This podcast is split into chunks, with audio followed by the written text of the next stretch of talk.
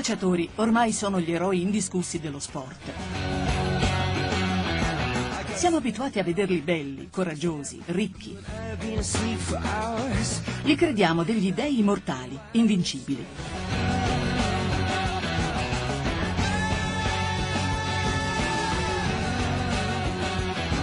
Ma dietro le loro vittorie, le loro gioie, le loro imprese, spesso si nasconde un passato difficile.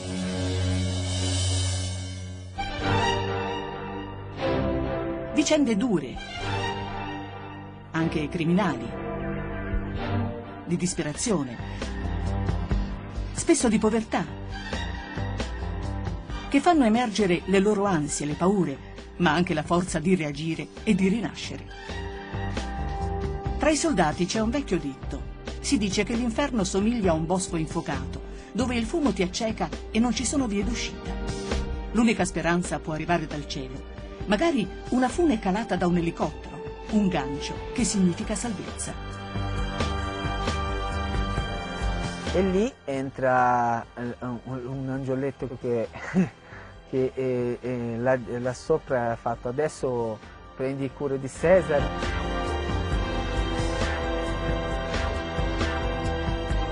Quando sono arrivato in Italia non avevo in mente che continuo a giocare a palloni. Sono uscito per dire tutto quello che succede nel mio paese. La mia infanzia in Kosovo ricordo purtroppo poco, nel senso che anche lasciare casa tua per scappare, andare via, è quasi già una, una piccola morte interna. Per questi uomini il calcio è diventato quel gancio a cui aggrapparsi, per farsi tirare su in alto, lontano dall'inferno, sempre più vicino a quel paradiso che nonostante tutto esiste.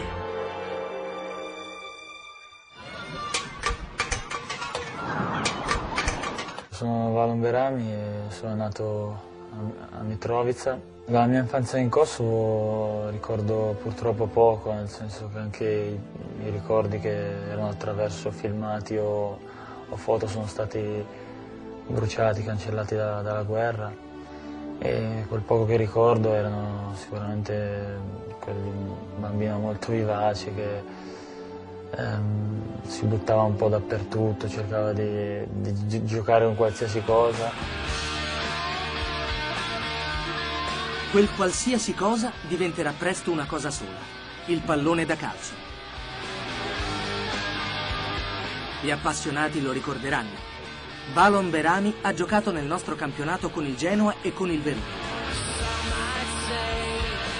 Ma è soprattutto con la maglia della Lazio che si è messo in luce.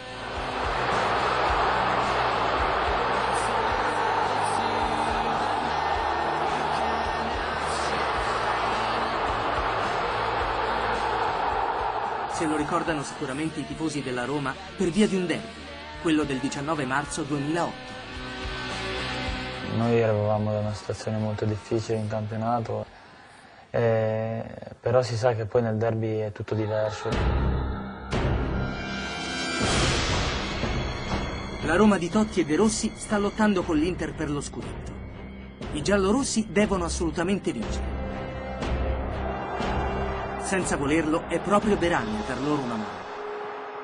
Io ho cercato di rinviare la palla senza guardare e ho colpito la schiena di Taddei e...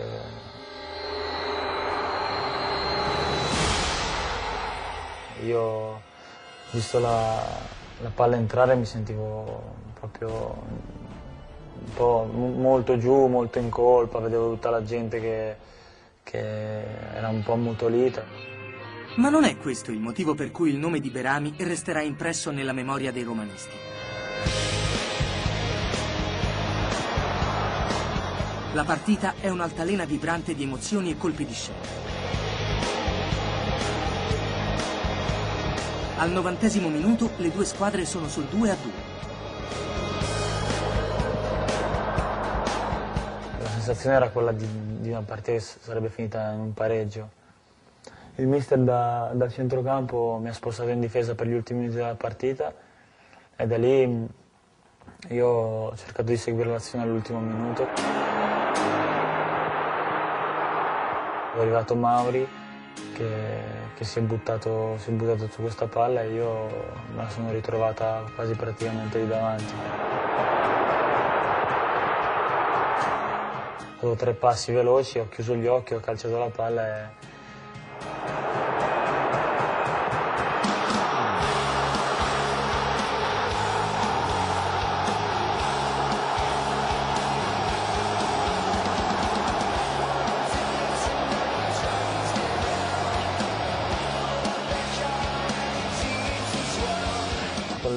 momento lì era destino che, che, poi, che poi quella palla sarebbe dovuta entrare.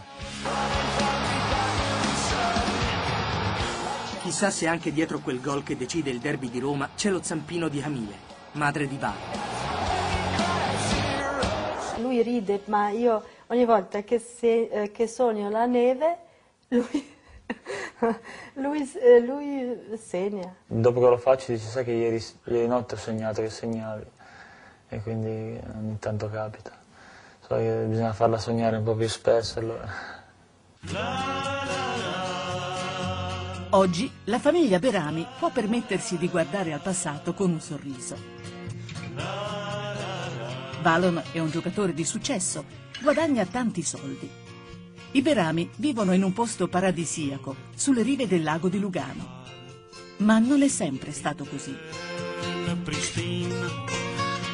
La storia di Valon Berami e quella dei suoi familiari comincia molto lontano dal paradiso, in un vero e proprio inferno, in quel Kosovo che vede avvicinarsi l'inizio di un conflitto fra i più sanguinosi degli ultimi decenni.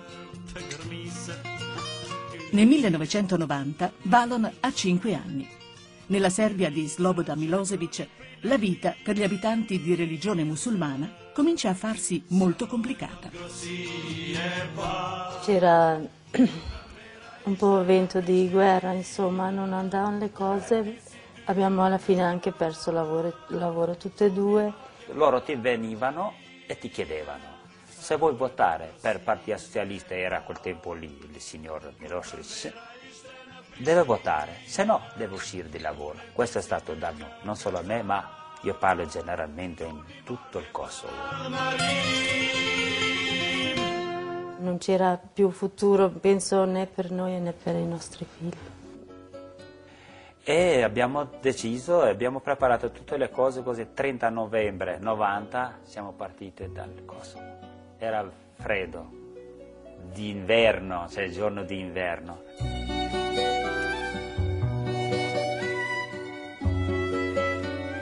Il viaggio è stato per me tremendo perché ho pianto sempre, non ho visto niente, io piangevo preoccupata per i bambini.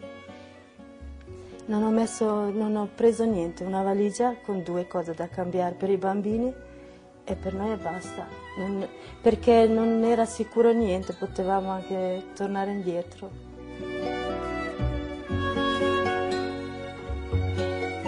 No, ricordo solo che mh, siamo arrivati di notte in Svizzera e, e da lì eh, un po' spaesati è, è partita un po' la, la, nostra, la, nostra, esperienza in Svizzera. Però poi sì, mi ricordo le, le serate passate in quell'albergo dove noi piangevamo perché ci mancavano un po' i nostri parenti e, e ascoltavamo delle cassette da, di, musica, in albanese. Quindi,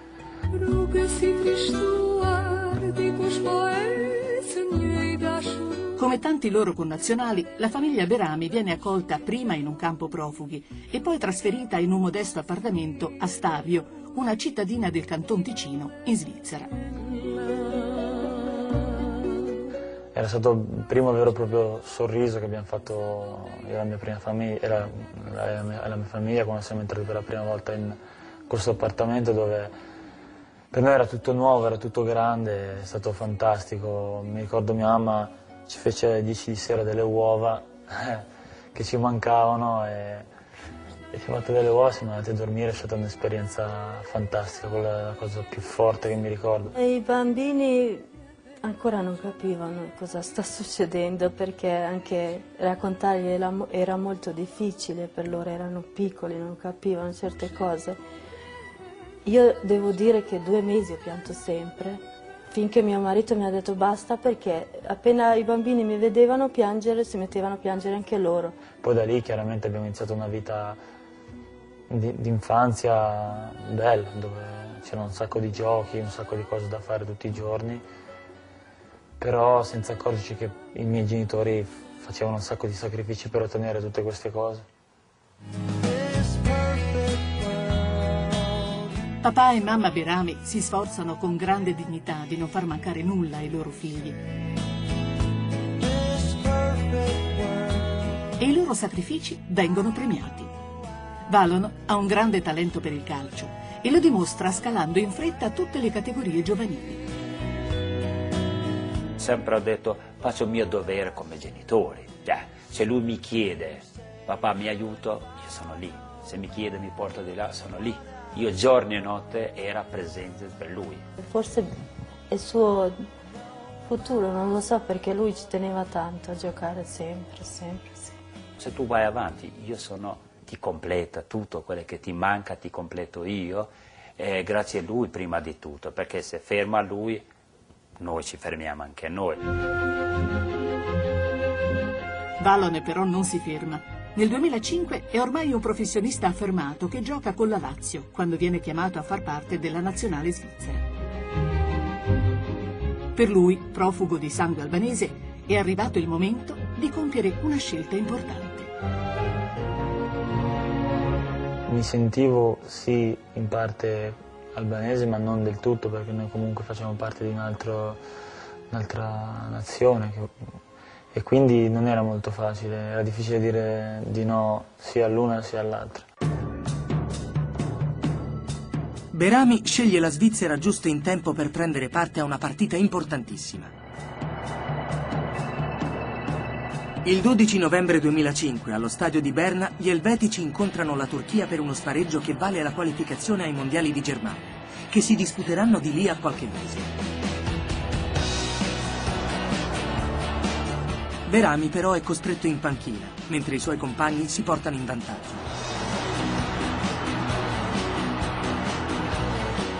I minuti passavano e io ero sempre più nervoso perché non giocavo. All'ottantesimo, 84esimo, 85esimo, non so esattamente, lo fanno entrare.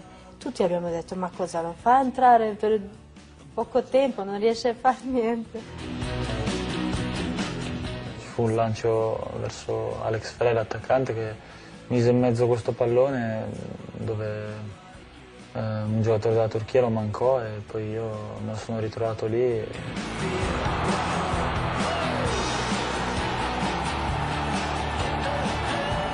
Sono corso sotto, sotto, la tribuna dove ho visto i miei genitori ed è stato la corsa, la corsa più bella, una delle corse più belle della mia vita. Era veramente un'emozione unica, non mi sono mai emozionato nella vita così, perché vedere, cioè, è appena entrato, poi segnare gol, poi vedere lo stadio, non capivi niente, solo questo urlo.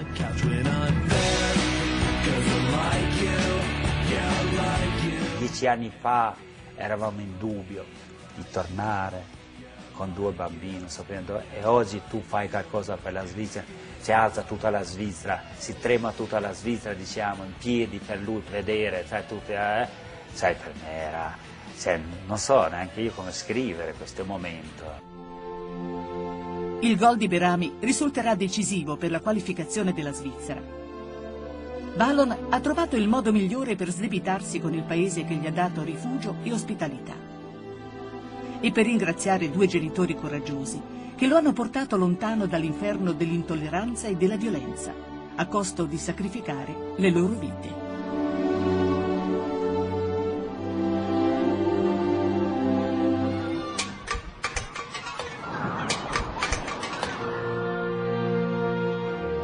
Dire la verità, sempre. Una regola che diventa un dovere Così almeno è stato per l'ex terzino della Lazio, Cesar Aparecido Rodriguez. Lui che giovanissimo aveva toccato il fondo, conoscendo l'infernale esperienza del carcere, è riuscito a risalire fino a diventare un protagonista assoluto del campionato di Serie A. E tutto grazie al suo coraggio il coraggio di dire sempre la verità. Ho pagato quello che ho fatto per il sbaglio commesso. Cioè, cioè, cioè, non stiamo a parlare di ingiustizie, che sai che cosa è. No. Ma mi ha fatto crescere, mi ha fatto crescere molto.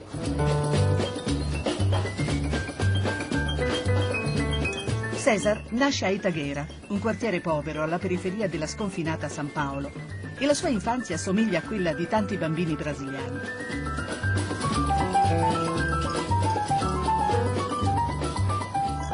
I ricordi di infanzia che ho è il pallone basta, sempre il pallone. In scuola andavo solo col pallone nella, nel zainetto, si gonfiava il pallone e si andava a giocare, basta.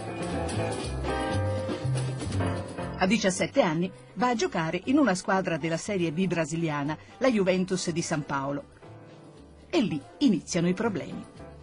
In quel periodo lì, anche se sono diventato professionista a 17 anni, non era stato il massimo.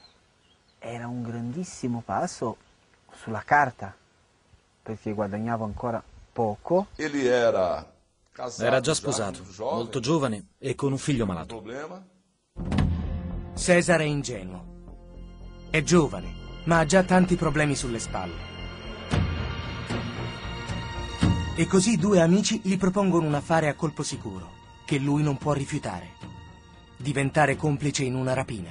Uno, direi amico, ma comunque una persona che conoscevo di più, siamo cresciuti quasi insieme nei quartieri così, e un altro che non avevo tanta conoscenza. Questi due ragazzi, io sapevo di quello che avevano fatto, di una rapina che avevano fatto, e hanno rapinato un direttore di una, di una società. Anch'io sono entrato in questo meccanismo di, di ottenere dei, quei soldi che loro avevano rapinato e mi sono messo in mezzo. Una rapina. Soldi facili. Cesar aiuta a portare a termine il colpo.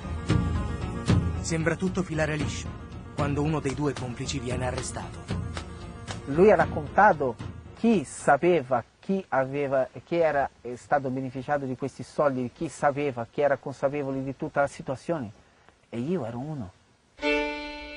Cesar viene processato e condannato, ma prima che per lui si aprano le porte del carcere, fa in tempo a conoscere una persona che gli cambierà la vita.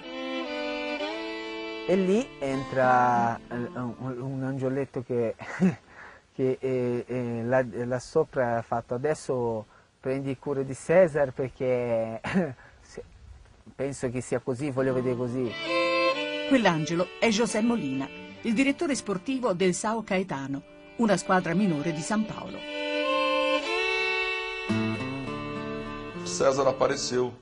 Campo di Venni a fare un provino e il nostro selezionatore mi telefonò e disse guarda che qui c'è un bel laterale. E io gli dissi di mandarmelo qui in ufficio, che ci avrei parlato.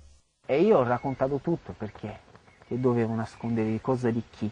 E ho raccontato tutto a lui e lui ha detto guarda che io sapevo tutto già, sapevo perché sapevo so chi sei. Tutto è cominciato perché lui mi ha detto la verità, non ha nascosto niente. Allora io gli ho detto ti darò un'occasione, ti starò vicino, purché tu ti comporti bene.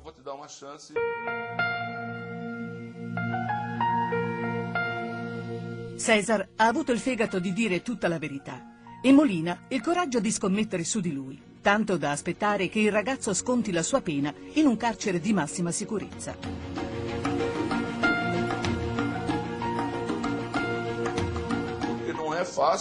Non è facile rimanere chiuso in una prigione per un anno e quattro mesi senza mai farsi coinvolgere in niente. Nelle carceri qui in Brasile, come dappertutto, c'è la droga, ci sono un sacco di cose. E lui non si è mai fatto coinvolgere in niente. Non faceva altro che allenarsi e giocare.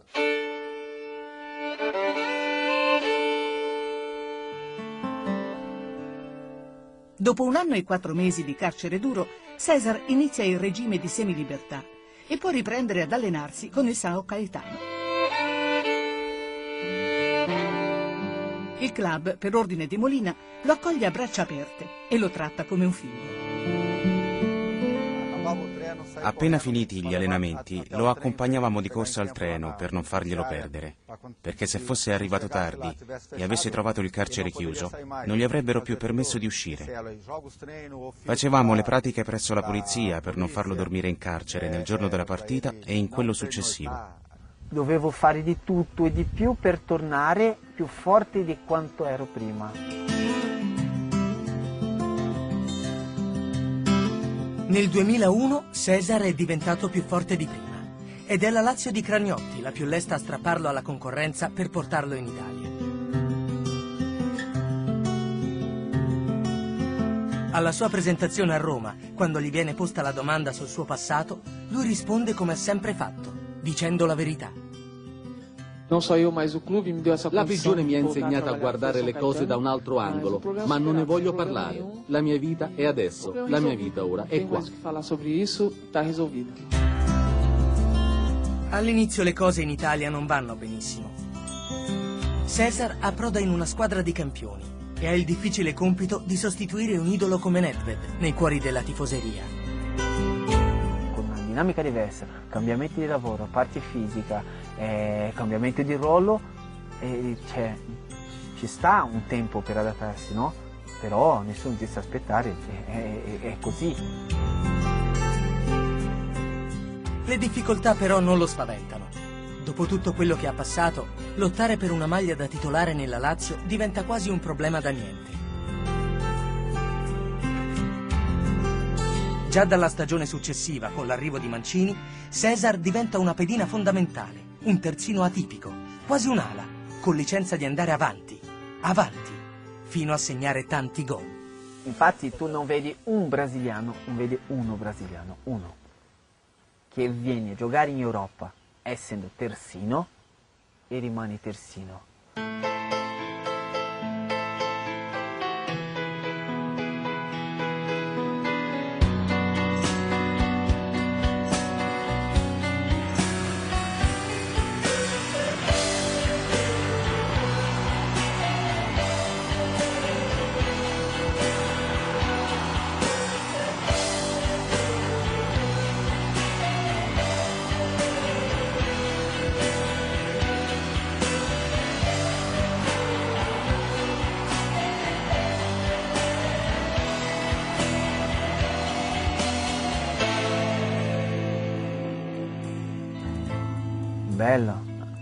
Un bel gruppo, ci divertivamo, ce l'avevamo con allegria, con tanta voglia di fare bene. A Roma, dopo molti affanni, Cesar sembra aver trovato la sua dimensione. Per raggiungere il paradiso manca ancora un piccolo passo, ovvero entrare nella storia di una squadra, nella memoria di una tifoseria, senza ombre, consacrando il proprio valore sportivo e Cesar lo farà il 6 gennaio del 2005.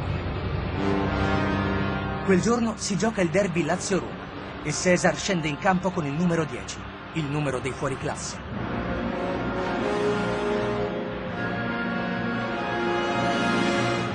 Il primo gol lo segna Di Canio, proprio sotto la curva romanista. Cassano pareggia per la Roma.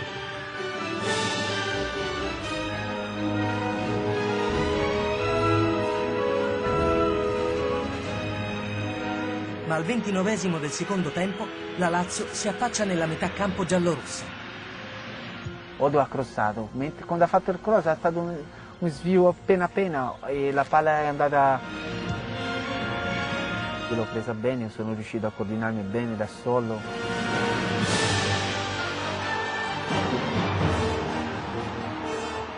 Il famoso derby del 6 gennaio, no? che a Befana è arrivata a loro. Change your heart. Look around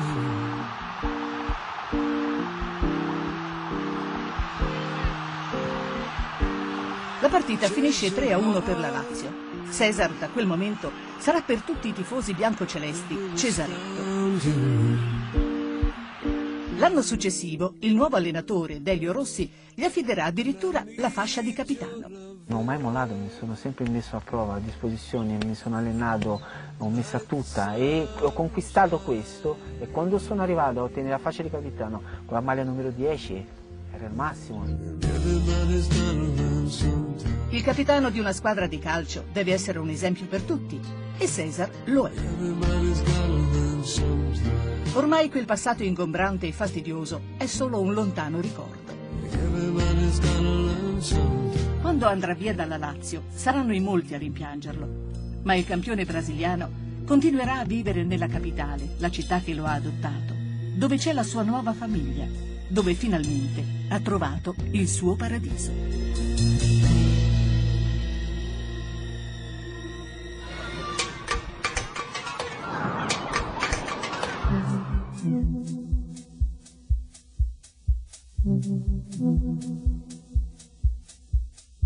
Quando sono arrivato in Italia non avevo in mente che continuo a giocare a pallone.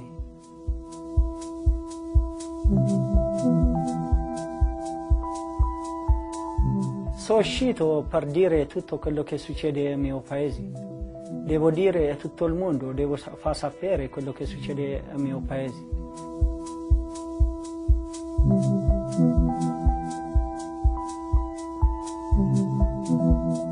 C'è democrazia, non niente, non c'è niente lì, eh,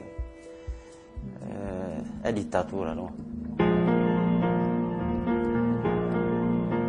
Il paese di Belayene e Gulema è l'Etiopia. Nel 1997 la situazione è un inferno.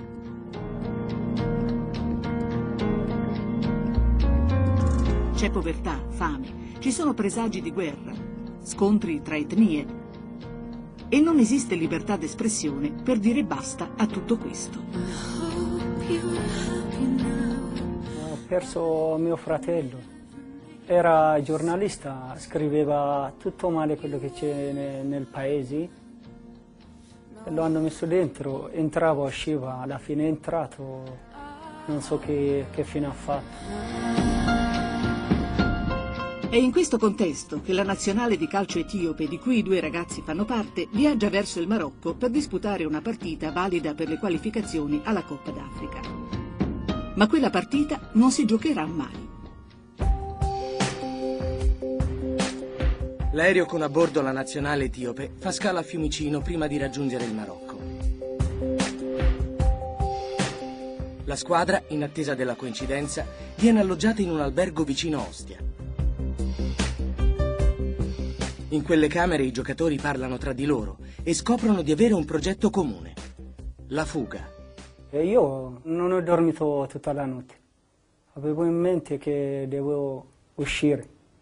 Devo uscire, devo scappare. Cioè, ha svegliato lui prima, mi ha detto Gulè, ma allora ora da via, poi da lì siamo partiti.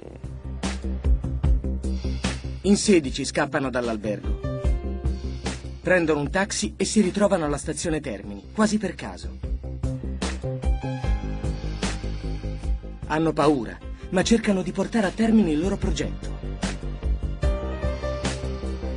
Quando sono scappato avevo la tuta di nazionale etiope, però l'ha girati contrario perché c'è scritto Etiopia per far, far vedere. Poi dopo un giorno abbiamo chiesto asilo politico. Chiedere l'asilo politico è una scelta irreversibile. Si dice addio, forse per sempre, alla propria terra e le pratiche per averlo sono molto lunghe. Alcuni di loro trovano rifugio da amici, altri vengono ospitati da un centro di accoglienza. ለኢየሱስ ምስጋና ድንቅ አምላክ ነውና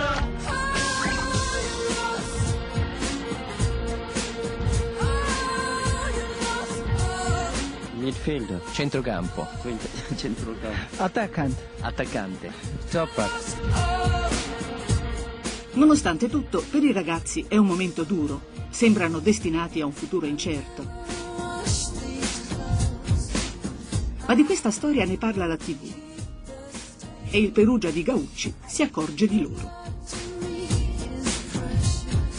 Mi sono occupato di loro, li ho ospitati a Perugia in un albergo di Fratta Totina, gli ho dato l'assistenza per un paio di mesi, li ho vestiti, li ho fatti mangiare, bere e dormire.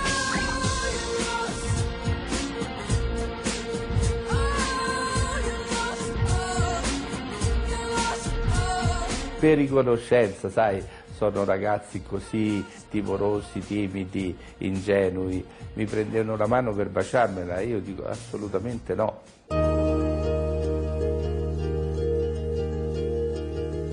Io sono abituato a prendere i ragazzini eh, del, dei dilettanti e farli debuttare in Serie A come ho fatto io, con Materazzi, con Grosso, con Gattuso. Con qualcuno di loro l'avrei fatto. Ma Gaucci non riuscirà nel suo intento. Dall'Etiopia non arrivano i pass della federazione e il presidente è costretto a mandarli via.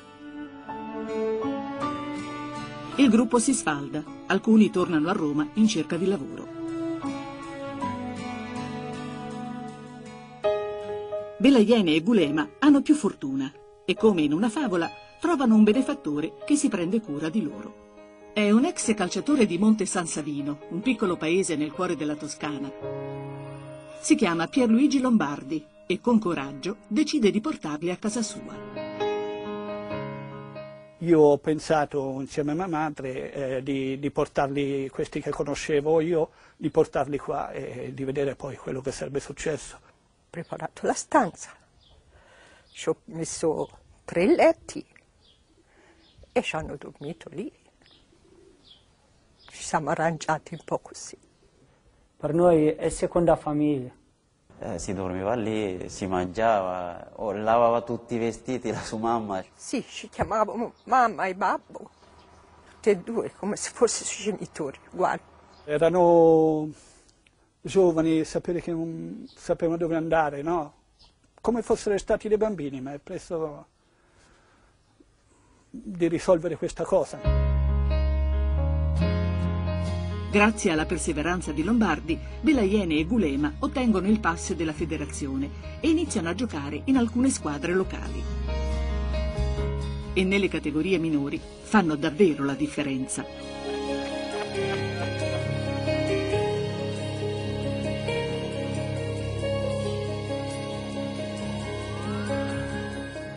Ho giocato quattro anni chiusi, poi Umberti dei tre anni poi due anni Sena Lunga. Adesso sto giocando Torrita. I due, grazie al calcio, si guadagnano il rispetto e l'affetto della gente. Trovano un lavoro e si costruiscono un piccolo angolo di paradiso nella campagna toscana. Eh, lavoro, faccio vasi.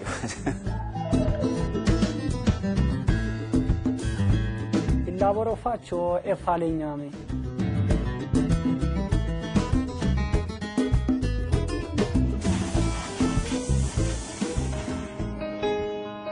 E così i ragazzi etiopi sono diventati a tutti gli effetti italiani. Di quella notte, di quella fuga hanno conservato però molte cose. Sicuramente la memoria di quel gesto disperato, ma anche qualcos'altro. Una tuta, per esempio. Belaiene ogni tanto la indossa e si ricorda di aver giocato nella nazionale del suo paese. È l'unico ricordo che ho quello. È il cuore.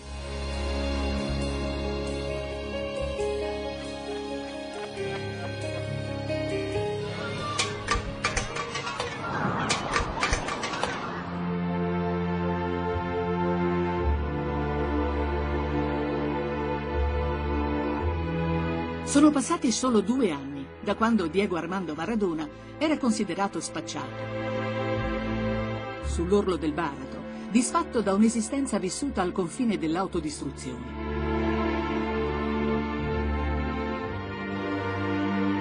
Oggi invece è di nuovo sulla cresta dell'onda, a guidare da allenatore la sua Argentina fino ai prossimi mondiali del Sudafrica. Sembra un film già visto, un racconto che si ripete sempre uguale e sempre diverso. Maradona semina un terzo avversario, gol ancora! Strepitoso gol di Maradona ancora! Quando la fine sembra vicina, lui scatta dalla parte opposta, con una finta, imbocca un'altra strada e si lascia alle spalle l'inferno, riuscendo sempre a farcela, con quella forza che hanno dentro coloro che l'inferno l'hanno visto davvero.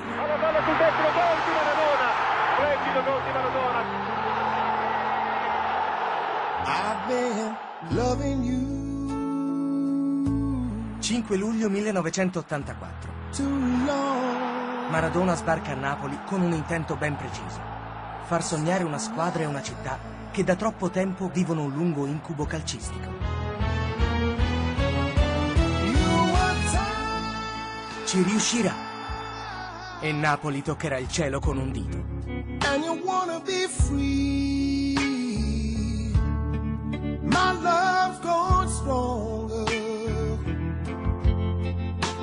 Become a habit to me. Ooh, I've been loving you. Ma è proprio lì, sotto il Vesuvio, nella città che il fuoriclasse argentino ha portato in paradiso, che inizia il suo lungo inferno.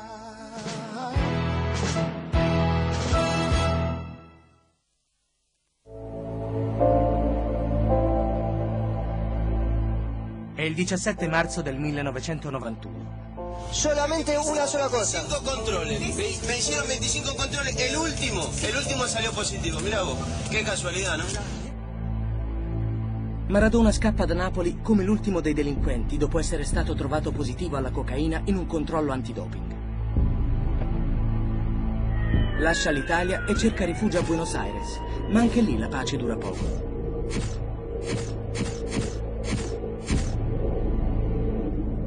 Maradona viene arrestato sotto l'occhio di decine di fotografi e reporter allertati da poliziotti fin troppo zelanti. L'accusa è detenzione e spaccio di cocaina. io merecía un rispetto, meritava un rispetto, un rispetto così piccolo, così, così, perché io le avevo dato un pochettino d'allegria alla gente.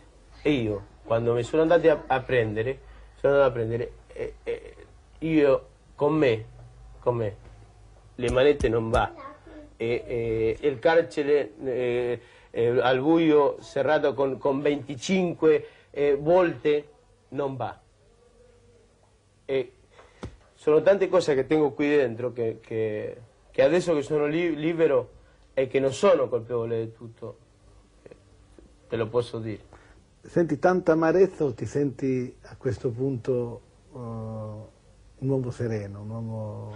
Mi sento, mi sento un uomo che già, già è molto. Tra il 1992 e il 1993 le fugaci apparizioni di Diego in campo con la maglia del Siviglia sono sconfortanti.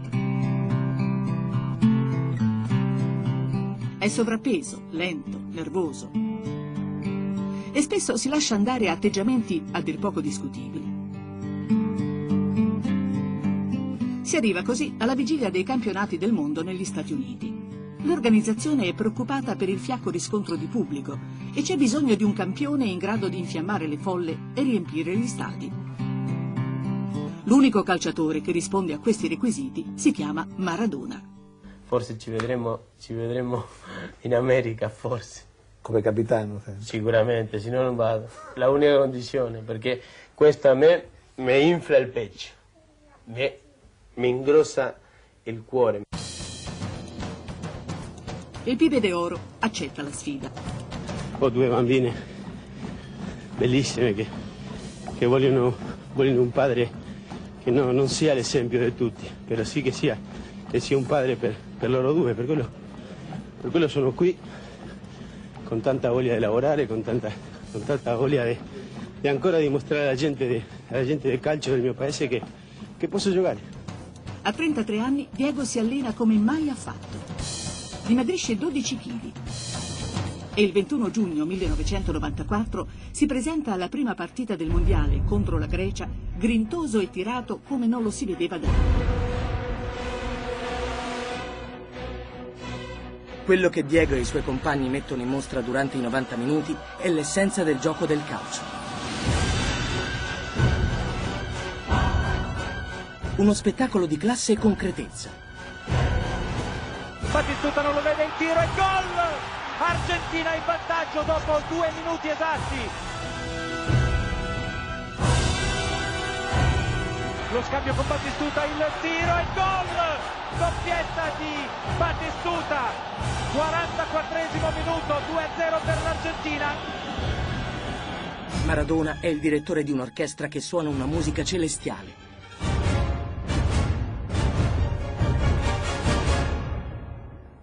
Eravamo la squadra più forte, avevamo tutto, esperienza, tecnica, classe, gruppo molto ma molto solido. Eh, c'era tutto per vincere col mondiale.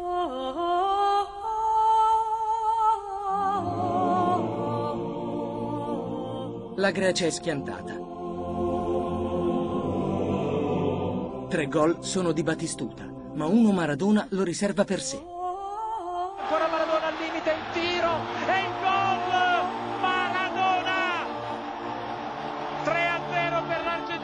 È una delle azioni più belle della storia dei mondiali.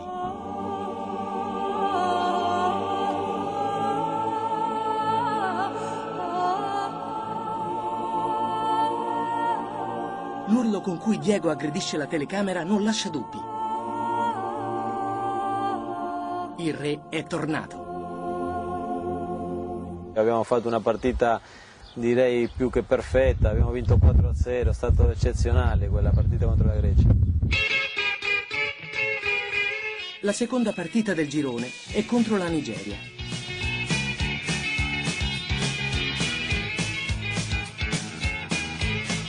Per sconfiggere gli africani, forti ma inesperti, Maradona mette in campo un'altra delle armi che lo hanno reso famoso.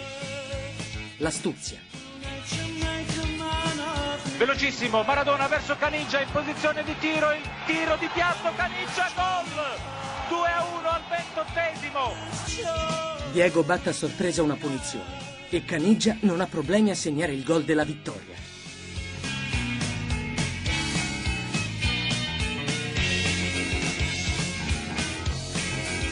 Il livello di gioco era determinante, forse non come quando era molto più giovane, però era molto determinante in tutti gli altri aspetti, condizionava molto gli arbitri, i rivali, tutta la gente, tutti che guardavano la partita, quindi diventava tutto molto difficile anche per gli altri giocare o fare qualcosa contro di noi. Al termine della vittoriosa sfida con la Nigeria, Maradona è raggiante. Non lascerebbe mai il campo, fosse per lui. Ma non dipende da lui. Una gentile infermiera lo accompagna al controllo antidoping. Sta per scattare l'ultima trappola. La nazionale argentina era la più forte di quel mondiale, con Maradona un'altra volta il leader indiscusso di quella nazionale che avrebbe vinto sicuramente dà fastidio a molte altre persone che avevano molto interesse che, a che l'Argentina non vincesse il mondiale. Due giorni più tardi, la FIFA annuncia che Maradona è stato trovato positivo all'antidoping. Ha assunto un cocktail di farmaci con dentro efedrina, una sostanza che si usa nelle diete dimagranti. I giornali non parlano d'altro in tutto il mondo. La tensione sul mondiale americano è altissima. Maradona cerca di reagire, si sente una vittima e grida al complotto. Non ho usato niente che, che, che possa, che possa rimpiangere o, o, o, dire ho usato questo, va bene la, la, la, la squalifica.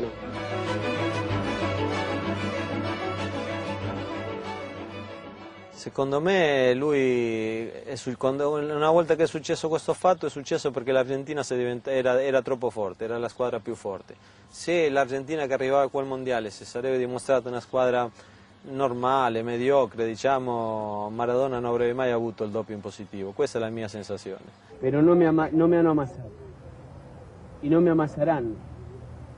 Sa perché? Perché io le ho dato di mangiare a loro. Loro non mi hanno dato una lira a me perché loro non hanno giocato una sola volta al calcio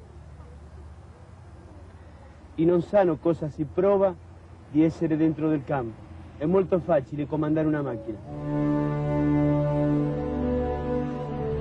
Forse è così, o forse Maradona ha commesso una grande leggerezza. Fatto sta che da quel momento dentro di lui si rompe qualcosa. E ogni anno che passa è un gradino che scende verso il baratro. Negli anni successivi, tra crisi di depressioni, ricoveri, viaggi della speranza, Maradona sembra incamminato verso un declino inesorabile. Ma il campione argentino è abituato da sempre a stupire tutti. Io avevo la grinta della fame.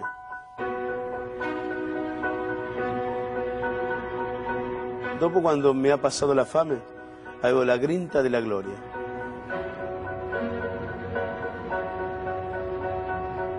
E oggi io voglio avere la grinta per la vita.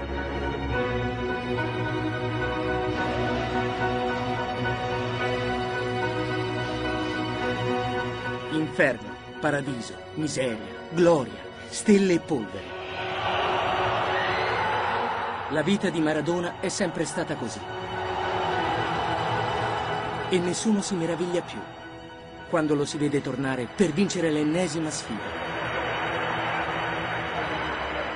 Partecipare un'altra volta a un mondiale, sempre con la sua Argentina. E magari provare a vincerlo.